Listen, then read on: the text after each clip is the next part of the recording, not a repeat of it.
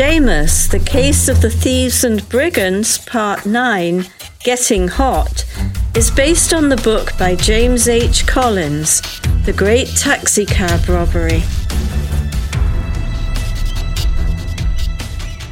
I'm still spitting blood when I pull away from the mall. I get through Pensacola and end up at the house somehow. I don't remember any of it. I'm just sitting in my driveway with my bleeding hands on the steering wheel. When I first went into the dumpster, all the smells had been ripe, organic, overpowering, adding vomiting to the pain that had already been inflicted on me. My clothes reek. If I hadn't already emptied my stomach, I would have retched in my car. I have enough sense to sit on one of the floor mats. Artie didn't want me broken. He approached it methodically, choosing each location and the strength of his blows. There was no emotion in his eyes. It was a job. Beating me hadn't been personal for him, it was business, and he knew his business. That didn't make the beating I took any less severe or cruel. He could have knocked me out with one punch. He wanted me to be aware. He could have continued beating me until I was dead. He didn't. He wasn't there long enough for anyone to notice and call the cops. It was over in seconds. He tossed me on the ground, issued his warning to stay away, grabbed me by the collar, pulled me to his face. I could still hear him. That's what happens to wannabe pigs snooping around the wrong neighborhood. You understand me? I stand outside and hose myself off before going into the house. The water stings the cuts. The smell of rotting garbage clings to my clothes. I glance over at Mrs. Matheson's house to see if she's looking through their blinds.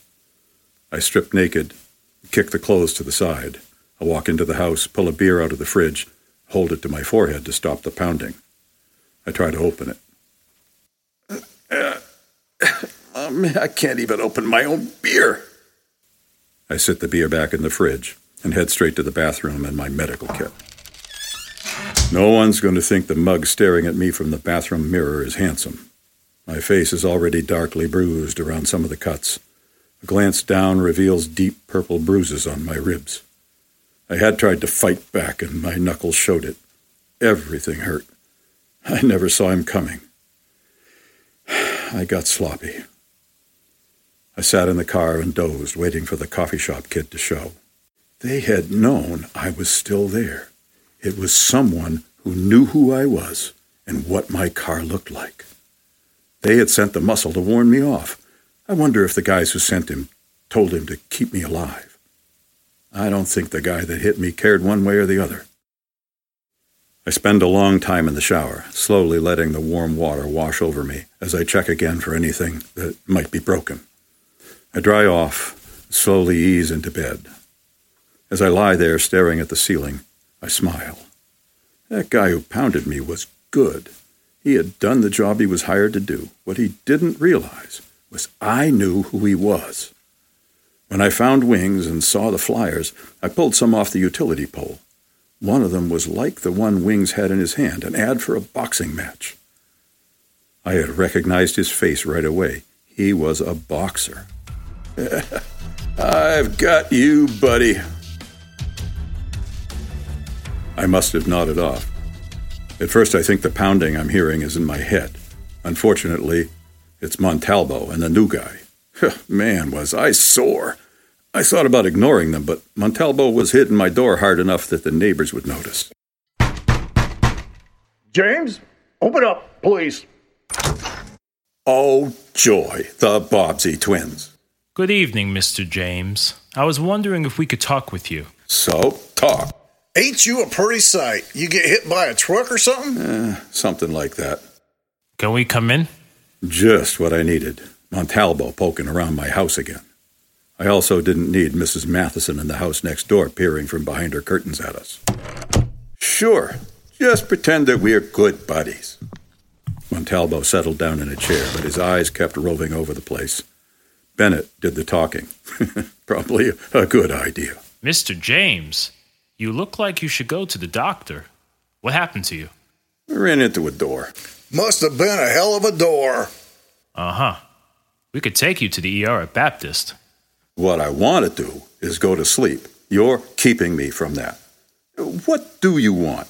A complaint came in about you snooping around the carjacking site. They were talking about getting a restraining order. We wanted to know what you were doing there. You working for someone interested in the carjacking? No one is paying me to look into the carjacking. I'm scouting the place for an office, and I thought I'd check to make sure Wings' stuff gets back to him. Wings? Yeah, get it? Like the show that's running on every channel at Christmas time. You know, George Bailey. Okay. Wings a friend of yours? Thick as thieves. It's obvious I don't need to be here for this conversation. Why don't you go back to the precinct and continue your conversation there? Bennett looked over at Montalbo.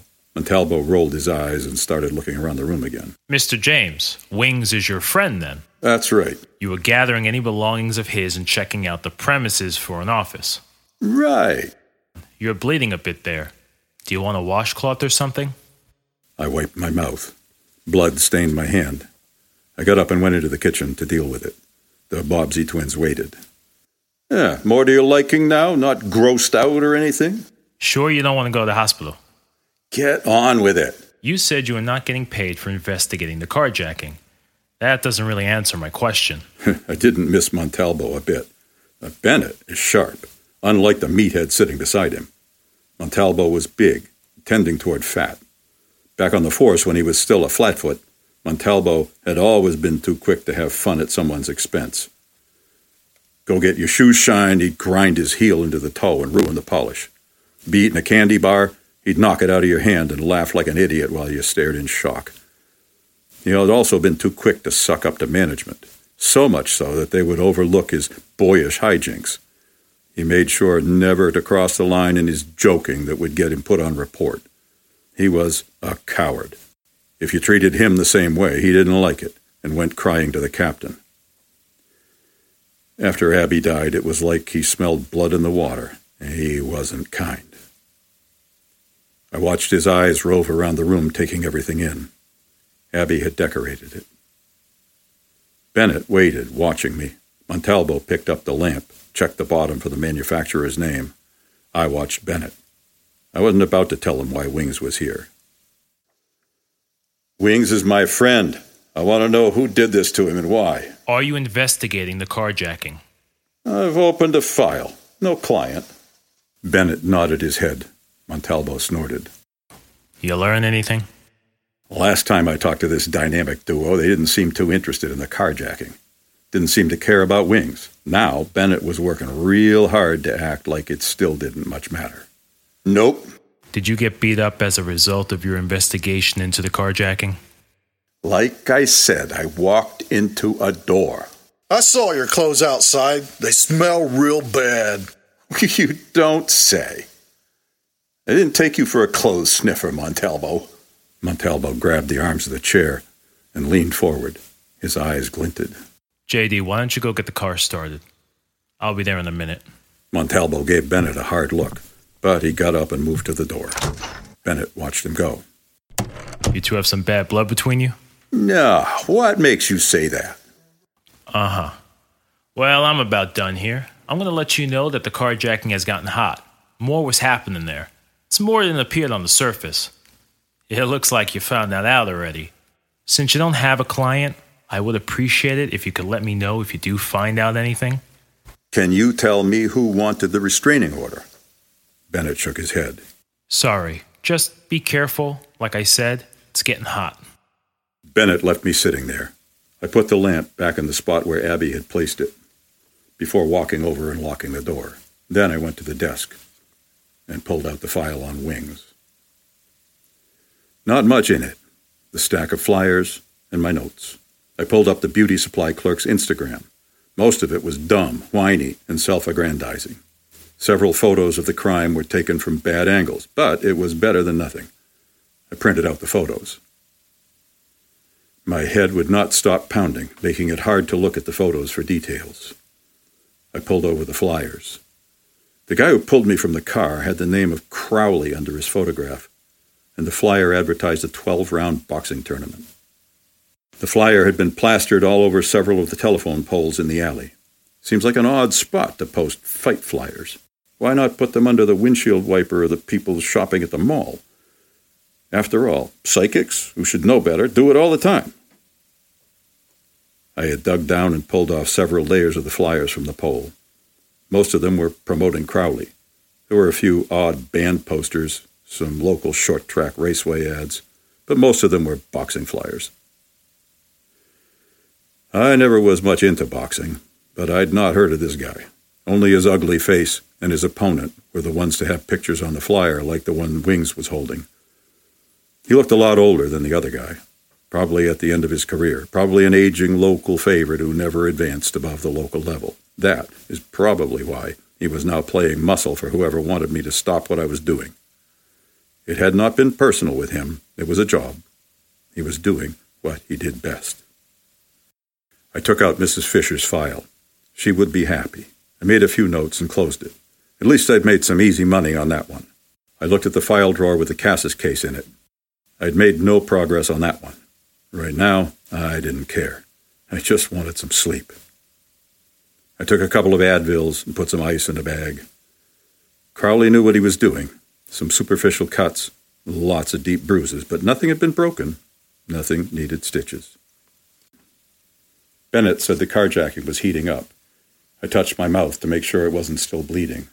The smart thing was to back off, let the police handle it. As sore as I was right now, that sounded like a pretty good idea. It took me a while to get comfortable around the bruises.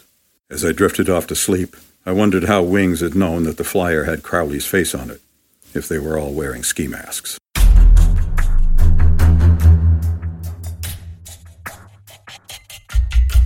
Thank you for listening to Seamus.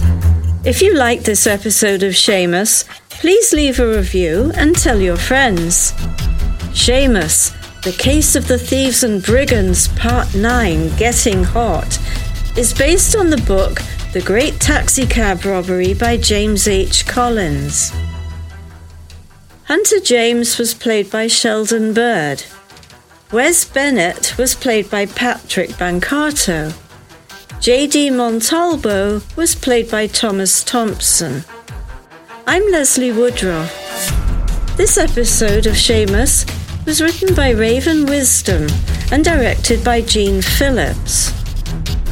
Sound design for Seamus is provided by OpenMicRecordingStudio.com. Seamus is a New Meadows media production, all rights reserved.